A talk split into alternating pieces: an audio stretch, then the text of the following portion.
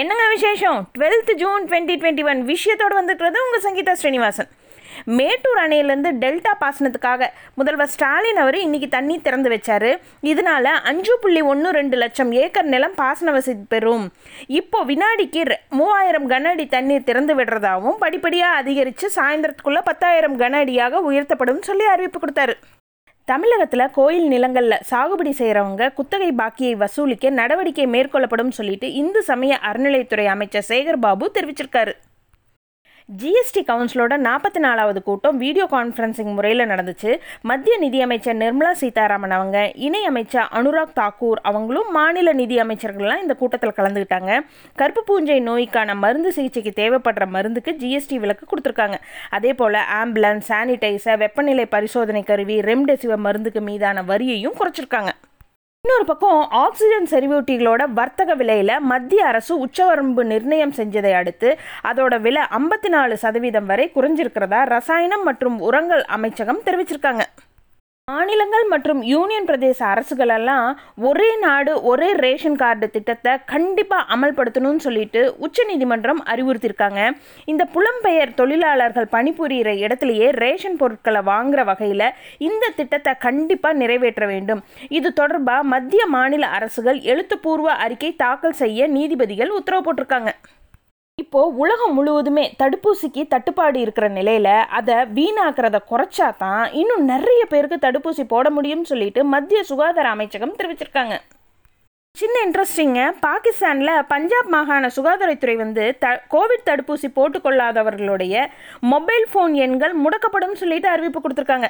இதே போல் இந்த கோவிட் தடுப்பூசி செலுத்திக் கொள்ளாத அரசு ஊழியர்களுக்கெல்லாம் சம்பளத்தை நிறுத்தி வைக்கும்படி பாகிஸ்தானோட சிந்து மாகாண முதல்வர் ஏற்கனவே உத்தரவிட்டது குறிப்பிடத்தக்கது.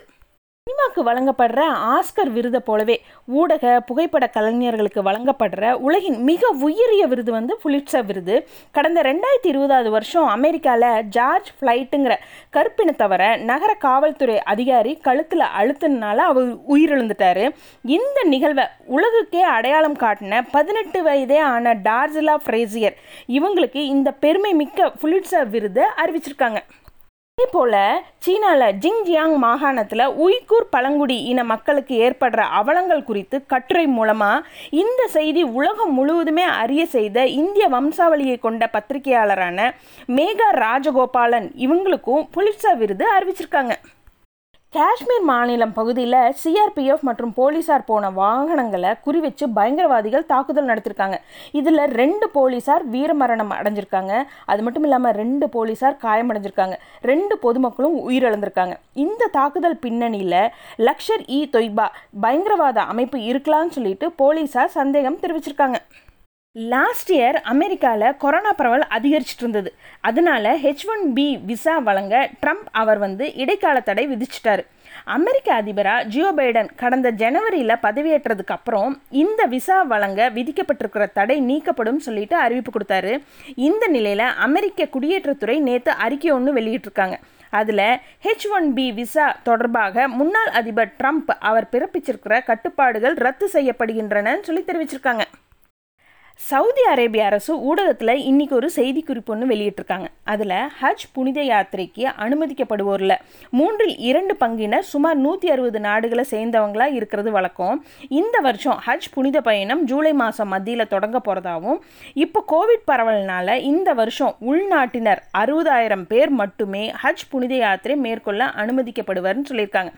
அது மட்டும் இல்லாமல் லாஸ்ட் இயரே வெளிநாட்டிலேருந்து சவுதி அரேபியாவுக்கு வந்து வசிச்சுட்டு வர சில ஆயிரம் பேர் இந்த ஆண்டின் ஹஜ் புனித பயணத்துக்கு தேர்வு செய்யப்படுவார்கள் சொல்லிட்டும் தெரிவிச்சிருக்காங்க. ஆனி மாத பூஜைக்காக சபரிமலை ஐயப்பன் கோவில் நடை வர்ற பதினாலாம் தேதி சாயந்தரம் அஞ்சு மணிக்கு திறக்க போகிறாங்க பத்தொன்பதாம் தேதி வரை பூஜைகள் நடைபெறும் சொல்லியிருக்காங்க கொரோனா கட்டுப்பாடுகள் காரணமாக பக்தர்கள் தரிசனத்துக்கு தடை விதிச்சிருக்காங்க. இதுபோல் இன்னும் நிறைய விஷயங்களோட நாளைக்கு night sharply at nine o'clock உங்கள் மீட் பண்ணுறேன் குட் நைட்.